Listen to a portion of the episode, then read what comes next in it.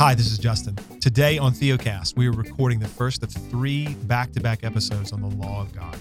And in this first episode, we're going to talk about something called the law and gospel distinction. For some of you, you may have never heard of that theological concept. So this episode is for you today. Even if you've heard of it before, we hope this episode is helpful and clarifying for you. We're going to talk about the distinction between the law and the gospel, how they are not the same thing, but are yet complementary of one another, and how they work in God's economy of salvation.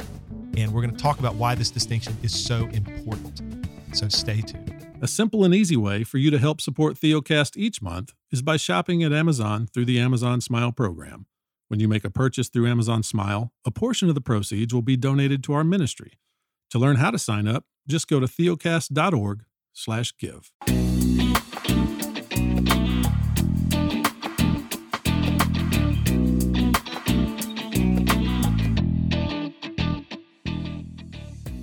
Welcome to Theocast, encouraging weary pilgrims to rest in Christ. Conversations about the Christian life from a confessional, reformed, and pastoral perspective. Your hosts today are John Moffitt, who is pastor of Grace Reformed Church in Spring Hill, Tennessee, and I'm Justin Perdue, pastor of Covenant Baptist Church in Asheville, North Carolina. We have met today, John, to do a little double dip. Mm. This Yeah. is not our norm. We're No. packaging two episodes together today, and we're going to do a third one we think next week that's also related. So I'm just going to go ahead and let you tell the people because we're going to get right to this. Right. Yeah. We're going to be super efficient. Tell the people what we're talking about. One of the things that uh, has dramatically helped clarify scripture for me and for Justin and continues to do so is understanding the distinction between the law and the gospel. It was one of the wonderful things that was, I would say, rediscovered and clarified during the Reformation and has continued to be so. I'm so thankful there's so many ministries out there today who have put a bullhorn to this distinction and it just we need to turn the volume up even louder and we need to get more voices in it because the more people talking about it only creates more clarity. So today is a if if this is um, brand new, the point of the this episode is that it is an introduction to the basic understanding. I, if you would have told me years ago when I was in college, John, do you believe in the distinction between the law and the gospel? I probably would have understood that to be the Old Testament and the New Testament. Uh, that's how I probably would have interpreted that, or the Mosaic law versus the gospel. But I would have not understood this def- defining, um, I would say, hermeneutic that we use to make sure that when we're looking at particular passages, that we aren't adding gospel back into the law or adding the law back into the, or gospel vice versa. So uh, that's what the point of this is. So Justin, we're going to jump right into that, and I'll just start with a basic definition of both, and then we'll explain how, as simple as my definition may be, how it gets confusing really quickly, and we'll walk through different passages to kind of help us do that. Uh, the the easiest. Go ahead, Justin. I was just going to echo what you said Yeah. personally and pastorally. I would contend that the distinction between the law and the gospel is as significant for our understanding of the scriptures as about any other doctrinal framework could be. Mm. Covenant theology is up there as well. Um, but this framework of law and gospel that comes up out of the scripture that we see clearly revealed in, in the text, and then we go back to the text with this framework, it changes the game in terms of how you understand the Bible and how you would understand preaching and and it has changed the game for me personally as a believer and it has certainly changed the game for me as a preacher of God's word. Amen. And so I I want to just underscore everything that you said and kind of Mhm. heartily amen this Mhm. and reiterate that this is not new No. and that theologians through history have seen this in the Lutheran tradition and in the Reformed tradition and have said very good things about this and have made it plain that if one does not rightly understand how to divide law and gospel, one is not a sound theologian. That's right. And so this is important, Yeah. what we're talking about. Amen. And I would uh, echo what you said about covenant theology. The covenant theology would be the color to the structure of law gospel because really we're talking about a covenant of works and a covenant of grace. And uh, so, if you want to know after this episode, if you'd like to introduction to covenant theology and, and seeing that distinction, then you can look in our show notes. We have a five part series that we put together as an introduction to that with some a handout and uh, some book recommendations. But let's go ahead and jump into it. We'll start Let's with the do it. definition, and then we'll use the Bible to kind of help us uh, guide us in why this would be so important. First of all, the law. The easiest way to understand the law is that it's a command. They are commands to do something. So anytime you hear a command, you can understand that that is a law. And I know that this can be hard for people to understand because when we think of law, it's hard because the Bible uses the word law in multiple ways, which True. we're going to get into more in our third episode. So stay tuned for that for a full explanation. But for this uh, scenario, when the Bible speaks of the law, whether the Old Testament, the five books of the law, the Mosaic law, whatever, we do understand that it is uh, representing a command, something not suggested, but something that is commanded that one must do. And we've learned from Jesus, which we'll talk about here in a moment, that Jesus says, What does the law say to the lawyer? Not uh, one of legal, but of the actual one who knows the Mosaic law. What does he say to the lawyer? And the lawyer says, uh, love God, love neighbor, and he says, "Do this and live." And so the com- the completion of the law is this: we understand that the law represents righteousness. For those who obey the law, they are demonstrating they are righteous. They can be considered righteous. The gospel is the opposite of the law in that there is no commands in the gospel. There is no do in the gospel. Uh, sometimes we forget that gospel literally means news. That's what it means. It means a declaration of what has been done. So the other way we can say this is a promise fulfilled. That's what, so you have a command to be done, a promise fulfilled, or do versus done. So mm-hmm. the, the and here's what is the promise that was fulfilled. The promise was that where Adam failed and now fell into sin, he failed to be righteous and fell into sin. The promise is Christ succeeded to be righteous and removed our sin by taking it on for us. And there's nothing left to do. He sits at the right hand of the Father as our great high priest and mediator. And those who by faith in Christ trust that, the good news is they can be considered righteous and without sin. So that's the gospel. And then there's there's nothing to do. This way, if you ever hear someone say there's the command of the gospel or the imperative of the gospel, there's something for you to do. There's a confusion there because there the gospel is clearly this a promised fulfilled. It is done, it is news. Yeah, I'm going to go ahead and take my pass at this Sure. and just maybe reiterate some of the things that you said in my own words. And sometimes this is helpful for people, especially if this is a new concept. It's good to hear it from a couple of different voices articulated in slightly different ways. And so, yes, the law of God, like you said, is the reve- revelation of God in the scripture in terms of what he requires for righteousness. The law, we agree, in particular, the moral law, is a reflection of God's holy character and it reflects and communicates to humanity what God requires in order to be righteous in his sight, that God would look at a person and pronounce him or her just. And the law is an exacting standard, it is perfection in terms of what it requires.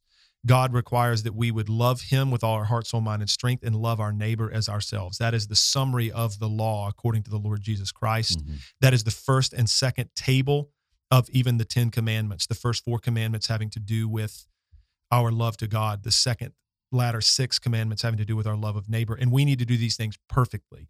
As Jesus communicated in the Sermon on the Mount, this is not mere external conformity. This is at the level of thought, at the level of motivation, desire, affection, everything. And have you done this? Is the question. This is a do this and live formula, like you just referenced. Leviticus 18:5. Whoever does these things will live by them eternally. The flip, the way to negatively say this is the do this and live schema of the law in a negative sense is don't do these things and go to hell. That's it. You do it or you don't do it, you're either blessed eternally or you're cursed eternally based on whether you've kept the law or no. Hmm. Now, the gospel, on the other hand, like you said, John, has no imperative, no command pertaining to what we need to accomplish whatsoever. The gospel is entirely and only about what Jesus Christ has accomplished in our place that is then given to us by grace, received through faith. That's and right. so, whenever we hear about what we're to do for righteousness, that's law in the scripture. Whenever we read, hear about what's been done for us and is given to us by God via promise and grace and faith, that's gospel. That's right. And so that distinction is critical. And we're going to get into the ways perhaps how this is confused and collapsed and all this kind of stuff. It, I assume, at least in some measure, Mhm. to demonstrate just why this matters so much for us practically on the ground. Um, Yeah. But yeah, I, I think for now we've done a decent job of this. Do a couple of quick formulas though. Just I, the, this helps me in my brain. Mhm. Do is law. Done is gospel. That's right. The law demands everything and gives nothing. Mhm. The gospel demands nothing and gives everything. That's right. Right. Yeah, and I think it's Yeah. helpful for us too. So what we can do now, Justin, we'll do some clarification on the law, and then we'll do clarifications on the gospel. So sometimes when people say, "Well, John, there's nothing in the Bible where it says the law says do this and live." There's like there's nowhere it says that. And I said, "Well, actually, Christ is the one who helps us with that." Now, there's nothing in the Old Testament that would give the indication that the law was given like the Mosaic law or the ceremonial law was given as a means to earn salvation. We would agree. The law was never given as a means to earn salvation. Um, the gospel was preached to Adam, and he believed. Right, the promise of the Messiah, the seed of Eve. The Mhm. gospel was, as we were told, Galatians three eight. The gospel was preached to Abraham, and Abraham was justified. He believed. So the gospel has always been the good news that one can be justified by the promises of God, and that promise was always the Messiah. Right. No, amen. So, but it's very clear that, uh, and this is where, again, I'm going to go ahead and put in a little bit of covenant theology here because I think it's going to help on understanding the law. You see, um, we we are according to Romans and First Corinthians, we are in Adam, and what that means is is that when Adam failed to obey God's law, don't eat of the fruit of the tree, every uh, human being that came from him at that moment was born under that curse. We Yeah. were cursed under that. So in Adam, all died. Now, what's interesting is that who is described as the second Adam? That would be Jesus. That would be Christ. And th- the thing that's important here is Jesus needed to earn righteousness Mhm. for us because we could not earn righteousness. We could not do it ourselves. And the question is, how do we determine whether Jesus is righteous or not? How do we know this? And the conclusion we know this is by the law. Did we- he keep the law? Did he keep the law? The prophets literally said that the king who sat on the throne Mhm. of David would perfectly keep the law. Well, we know what that law is it's the Mosaic law. And so when Jesus comes and perfectly keeps the law, Paul says, for us, that became righteousness. It became our life. No, that's right. I mean, First Kings nine makes it very clear that as the king goes, so goes the kingdom in terms of Israel. The king would represent the people. Like if the king was obedient, the people would be blessed. If the king broke the law, the people would be cut off. Hmm. God says.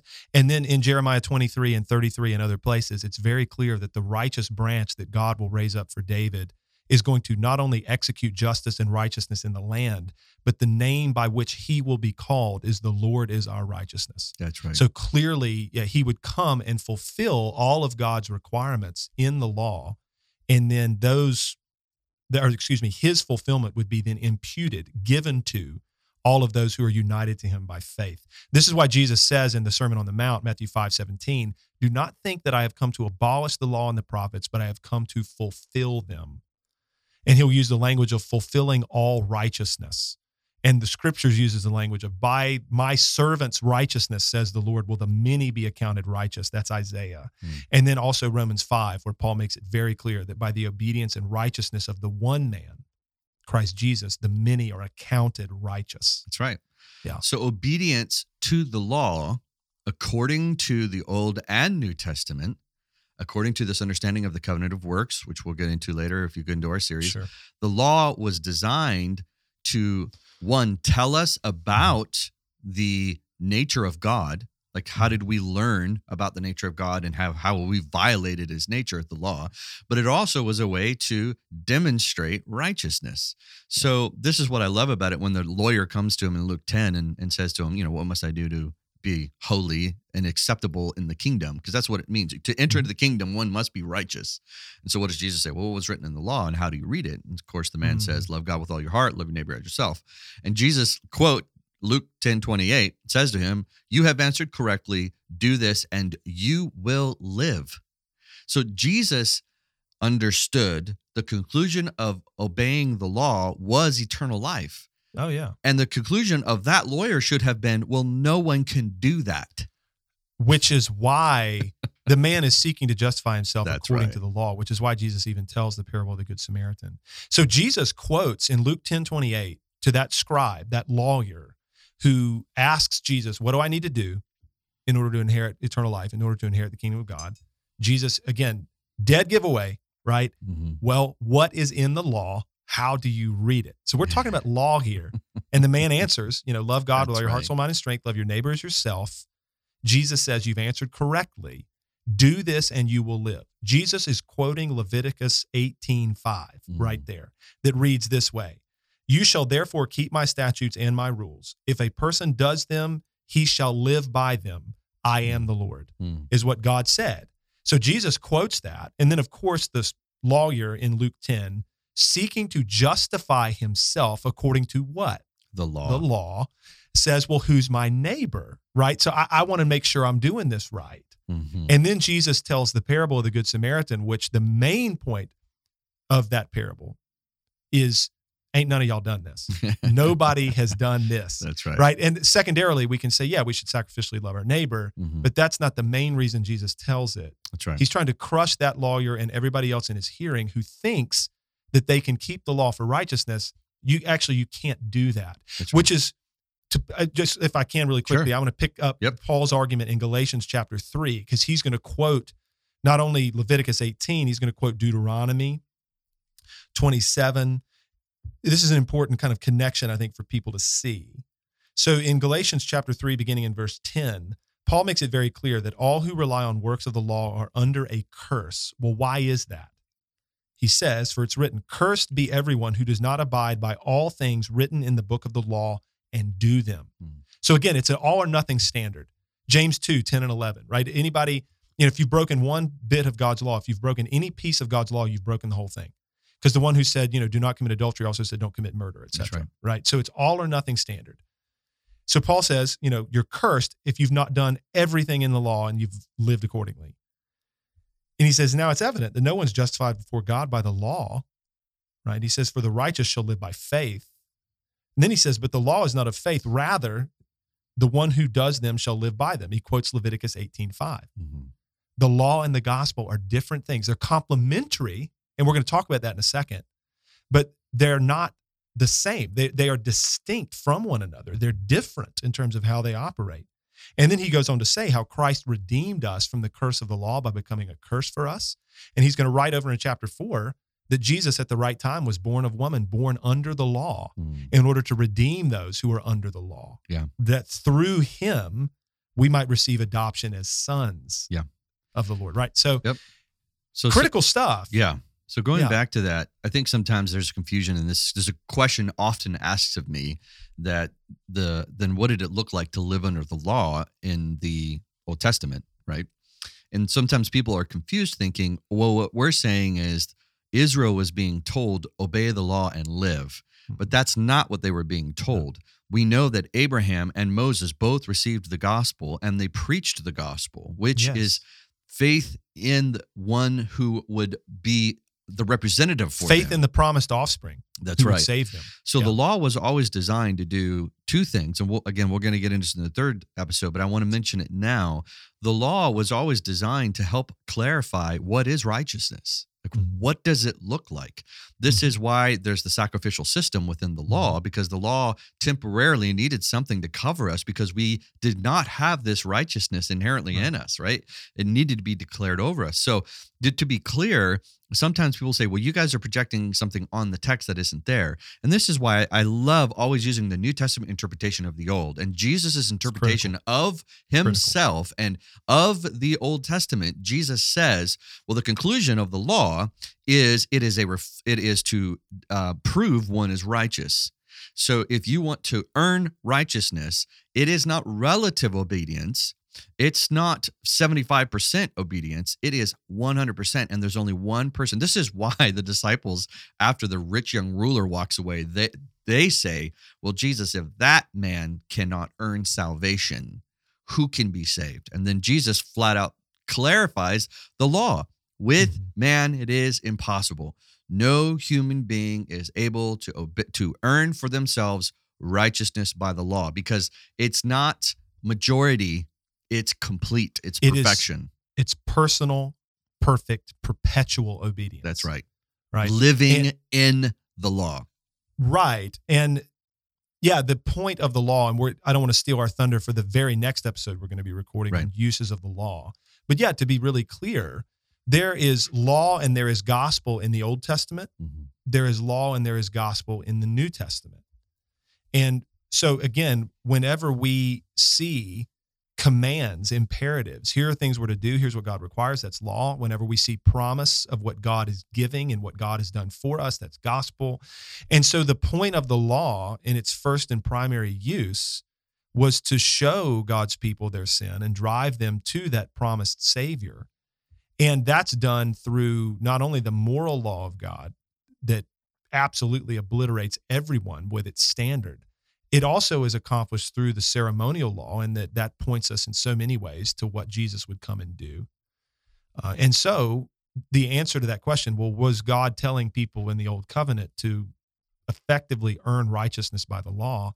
No, he right. was not. That's right. And but and we need to understand how the law and the gospel function in all of scripture. Because sometimes I think, just really quick, John, I think some people, when you hear law and gospel distinction, they wrongly conclude that what we mean is that the Old Testament is law and the New Testament is gospel. Right.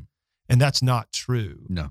Again, both are contained in both testaments. Yeah, I mean Galatians 3 8 is the greatest helpful of that, right? Paul literally Right. says, Abraham heard the gospel.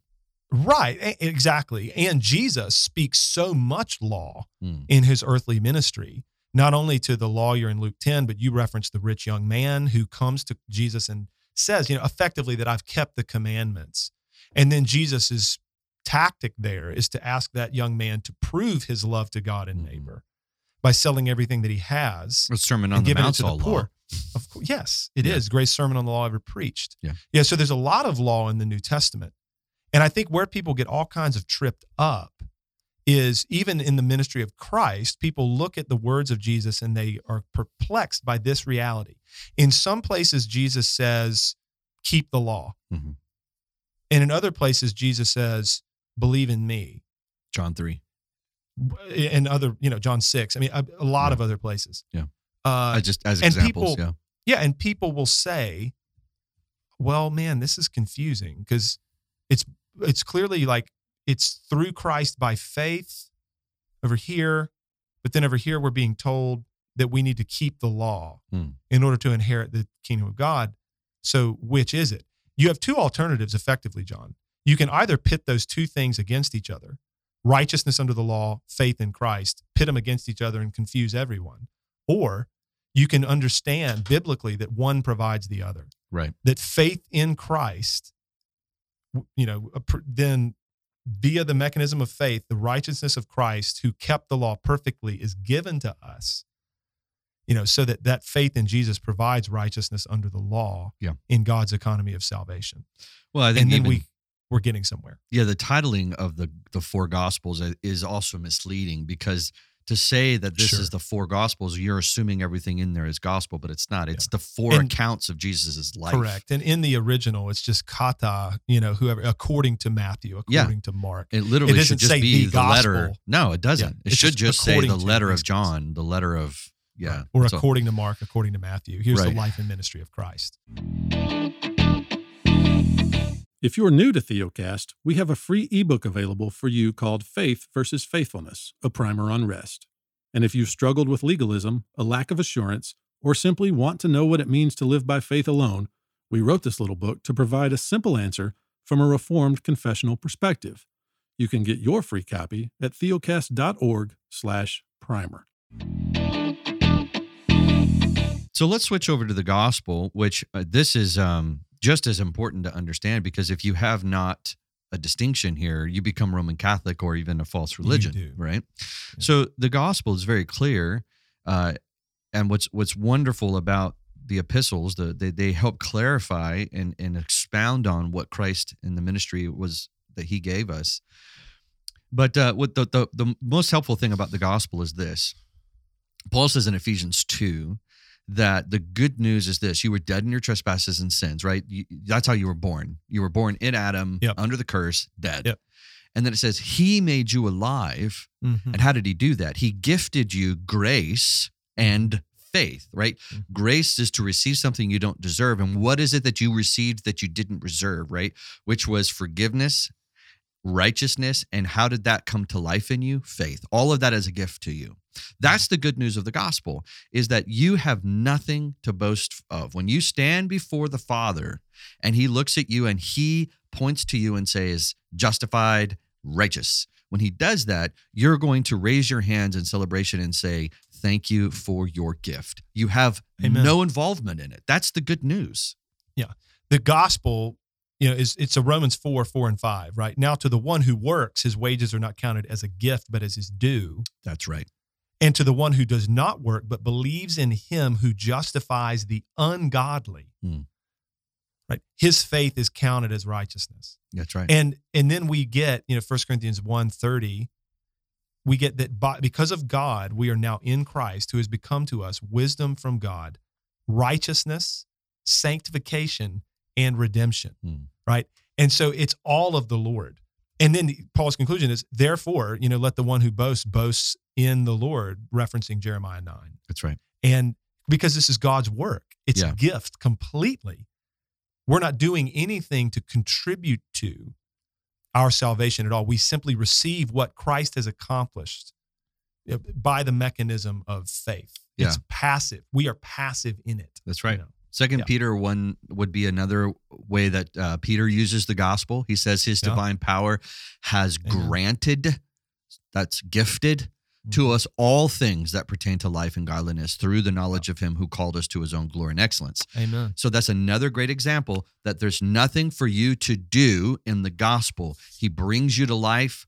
He forgives your sins. He gives you righteousness, and you now walk in his ways. That's Yeah. all. That's like he who began a good work in you will complete it. That's gospel, right? There's No, there's amen. no do in the gospel.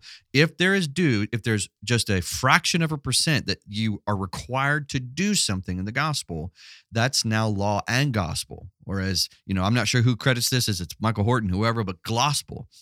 And it's important that if you have a fraction of percentage, you have reasons to boast.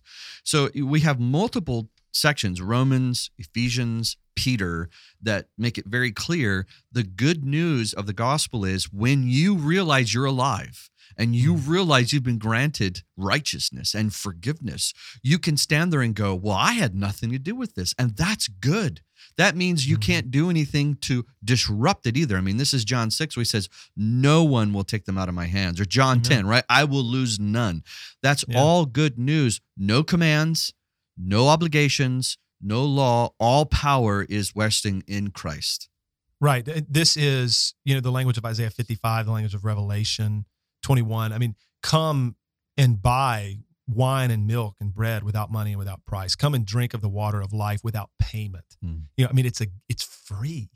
Right. It's given to us by God, you know, by grace. And it's like in in our confession, you know, even on justification. I mean, the active obedience of Christ under the law, the passive obedience of Christ in his suffering, his entire life, and in his death is imputed to us as our whole and only righteousness. So we're given, literally given everything that we need in order to stand before the Lord Mm, in the gospel. That's right. And we don't do it, we don't achieve it, we receive it, right? That's right. And last, I know we're running out of time here in this Yeah. two part episode that we're that we're doing. You alluded to this just a minute ago, the collapsing of the law and the gospel. Mhm. I think two things tend to happen as I've observed it. We either tend to do one of the following we smuggle the law into the gospel, where we turn the gospel into this kind of conditional thing. It turns into a kind of covenant of works that's conditioned upon something in us. Maybe that's our obedience, maybe that's our sincerity, you know, maybe that's our affections or the transformation of our lives. It's conditioned upon something in me, you know, and so now the gospel is a confusing thing because it's Jesus and me. It's Jesus and my subjective response to it or something. And that's not helpful Mhm. because then, like you said, we've collapsed law and gospel and turned it into this other thing. Or another tendency that's prevalent is actually an attempt with the best of intentions to turn the law into a kind of gospel Mm-hmm. where we effectively tell people do well enough. I mean, maybe we say yes, trust Christ, but then we say do well enough in these things in conforming your life unto the law and you will be saved. Hmm. You know, so again, we have collapsed the two categories. That's right. And when we keep them appropriately distinct, we can see how the law and the gospel are perfectly complementary. They're not contradictory at all. I mean, this is what Paul argues in Galatians that if you actually could be saved by a law, I mean, then, then we would have a problem. Mm-hmm. But the, the fact that the law was never given for salvation, and even that statement, do this and live, is meant to crush sinners and drive them to the Savior. You know, we don't have any contradiction here whatsoever if we understand Jesus law and gospel impossible. rightly. You know, Yeah. and and so it's just so critical, man, for our Yeah. understanding and for our peace before the Lord, John. Mm. Well, I have one Yeah. last statement, and then I'll let you take Please. us out. Um, one of the things that can be confusing here, and uh, we've uh, done episodes on Lordship Salvation. We've done some episodes on is following Jesus the gospel. We'll put those in our notes. Please Mhm. listen to those. Yeah. Um, this is really an introduction to those episodes, so go go hear them. Uh, but I will tell you this: is that the promise of good works is in the gospel. It's a wonderful promise. Ezekiel says, "I will cause you to walk in my ways." Uh, Amen. E- Ephesians says that the good works were predetermined before the world began. Amen. They are not obligations of receiving the gospel. They are the fruits of the gospel. It's the outflow of it. And so we we can never put repentance, obedience, confession before because then that's a law. The gospel is this God does everything from beginning to end. We are simply the recipients of it, and we uh, we praise God as we see Him do these good works in us. Amen. And Christ in the gospel for us is actually the means that God uses to impart faith, right? And then to produce these fruits, these outflows of regeneration. Mm. Because faith comes by hearing, and hearing by what? The word the of word of Christ, Mhm. right? And so, yeah, we could talk about this all afternoon, but we are not going to do that. Um, we've got other things to get to. John and I are about to go record something called Semper Reformanda. It's a second podcast that we record each week for our members, people who have partnered with Theocast uh, financially and also just to support the ministry in every way, to see it grown and to see this message spread as far and wide as is possible. There's all kinds of things that come along with being an SR member, in addition to getting access to this additional podcast each week. You can become a part of the Semper Reformanda community. We've got an app where we all interact. It's kind of like Facebook, better. Um, we get to post things and ask people, you know, ask each other questions and encourage one another in the faith. And yeah, all of that is available to you. And so if you want more information about SR, as we shorthand call it, you can find that information over on our website, theocast.org. So, John, we're about to bounce out of here, man, and record about 15 minutes of additional content for our members. And for those of you who are joining us over there, we'll talk soon. For those who are not yet SR members, we'll talk with you in the regular platform again next week. Grace and peace.